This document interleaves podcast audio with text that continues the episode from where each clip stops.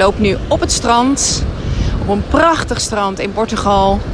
Waar een heleboel surfers bezig zijn op de golven. En uh, ja, ik heb uh, mijn werk eventjes uh, laten liggen.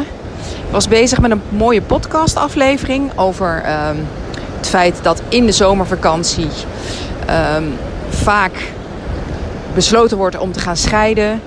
En wat dan de redenen zijn om te gaan scheiden. Maar goed, ik uh, word een beetje afgeleid door al het moois wat ik uh, hier zie. En ik vind het ook wel heel lekker om even die rust te pakken. Maar ik loop hier nu en ik dacht ik uh, zal mijn intro hier inspreken.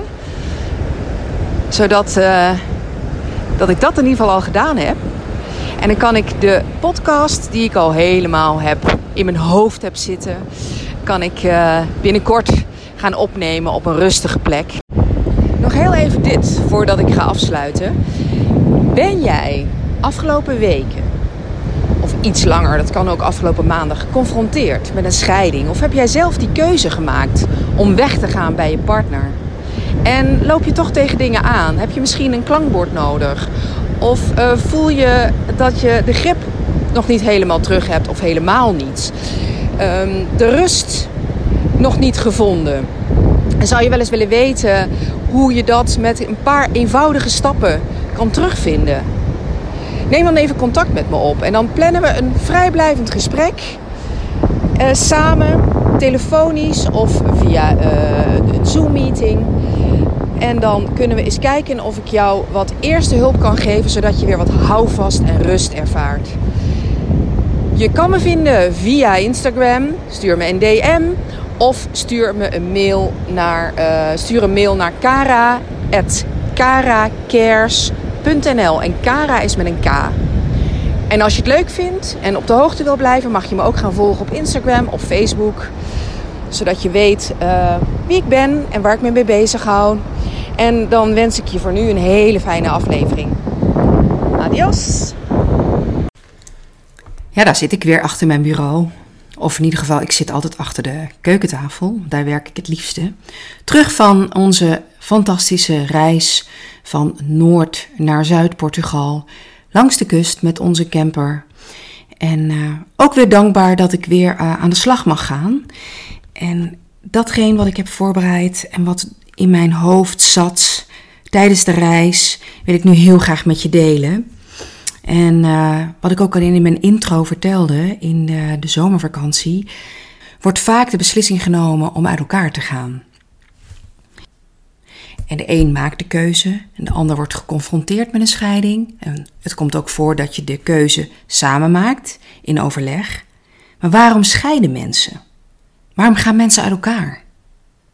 De meest voorkomende reden is dat je op elkaar uitgekeken bent.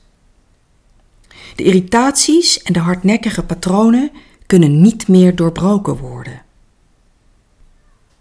Het kan ook zijn dat jullie of een van jullie het niet in zijn of haar vermogen heeft dit patroon te doorbreken. De relatie is een sleur geworden. Er wordt niets nieuws of iets speciaals meer ondernomen en verlangens stapelen zich op. En als dit te lang duurt, dan is het heel lastig hier nog uit te komen. En dat vergt heel veel energie. De tweede, veel voorkomende reden is dat er geen vertrouwen meer is in elkaar. En dat kan komen door verschillende redenen.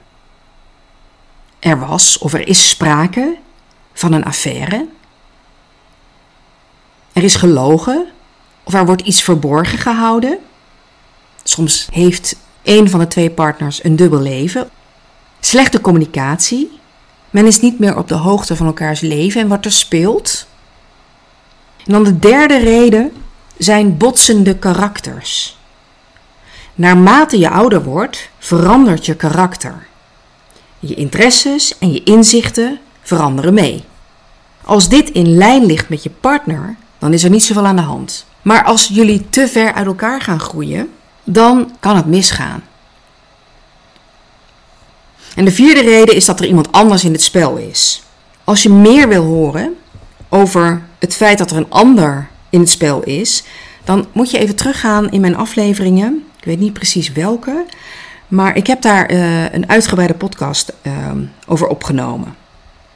En de vijfde reden is dat er toekomstplannen zijn die heel ver uit elkaar liggen.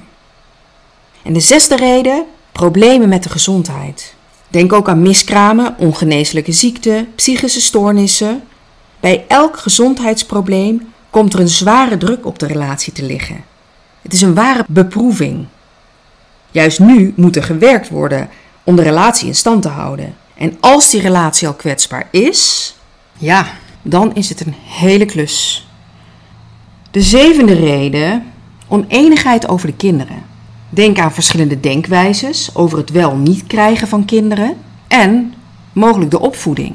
Hoe vul je die opvoeding in? Wat zijn de normen en waarden die jij wil meegeven? Misschien liggen die ver uit elkaar. Nummer 8. Financiële problemen. Je kan denken aan opgebouwde, misschien wel torenhoge schulden of een faillissement. En ook kan het zijn dat je al jaren in financiële schaarste leeft, waardoor irritaties steeds hoger oplopen. Het negende punt is slechte communicatie. Communicatie is van essentieel belang. Het kan zijn dat jij of je partner of jullie allebei het moeilijk vinden om te communiceren. Als dat zo is, dan zal je vaak, niet altijd natuurlijk, zal je uit elkaar gaan groeien. Omdat dit veel voorkomt, ik hoor dit eigenlijk uh, bij, bij alle vrouwen waarmee ik in gesprek ben, um, ga ik hier een aparte aflevering, een podcastaflevering over opnemen.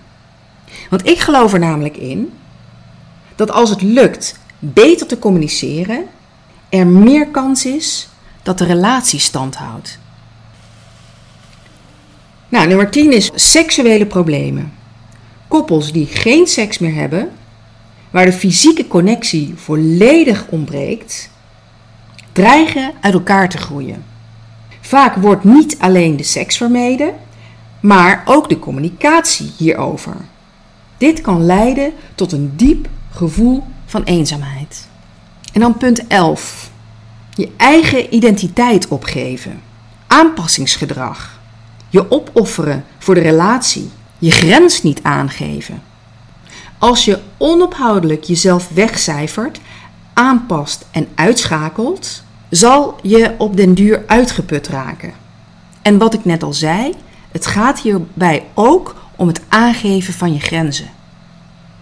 Ik ga even alle elf, de mogelijke redenen van scheidingen, ga ik even opsommen. Op elkaar uitgekeken. Geen vertrouwen meer in elkaar. Botsende karakters. Er is iemand anders in het spel. Afwijkende toekomstplannen. Gezondheidsproblemen. Oneenigheid over de kinderen. Financiële problemen. Slechte communicatie. Seksuele problemen. En het elfde punt, je eigen identiteit opgeven. Als jij een van deze punten herkent, of misschien wel meerdere, omdat jij de keuze hebt gemaakt of geconfronteerd bent met een scheiding, het beëindigen van de relatie, dan kan ik me voorstellen dat je niet in dezelfde sfeer zit als dat ik zat toen ik mijn intro opnam op het strand in Portugal. Tegen welke uitdagingen, tegen welke heftige emoties loop jij nu aan? De chaos in je hoofd, misschien voel je helemaal geen rust meer. Neem even contact met me op. En dan plannen we een, gratis gesprek, zodat ik je die eerste rust en houvast kan geven. Neem contact met me op. Dit kan via Instagram, Cara. Stuur me even een DM of je kan een mail sturen naar kara.karacares.nl en Kara is met een K. Ik spreek je graag. Mag ik je om een gunst vragen? Omdat ik elke maand, en vaak wel meerdere keren per maand, uh, weer gratis content lever, zou ik je willen vragen om uh, me te gaan volgen. Op Spotify kan dat door middel van op het belletje te klikken. En wat ik ook heel fijn vind, is dat je onder mijn foto, door middel van de sterren, mijn podcastserie beoordeelt. Dit kan overigens alleen op je telefoon. Voor jou een kleine moeite, maar voor mij heel waardevol. Heel erg bedankt alvast. Heel fijn dat je luisterde naar deze nieuwe aflevering. Ben je geïnspireerd geraakt en vind jij het ook zo belangrijk dat anderen zich gesteund voelen door deze verhalen, zich erin herkennen? Ja, want je bent niet de enige. Laat dan een review achter in bijvoorbeeld iTunes. Of deel het door middel van een screenshot op Instagram of Facebook. Daarmee help je mij, maar vooral anderen. Dank je wel voor het luisteren. Tot in de volgende aflevering.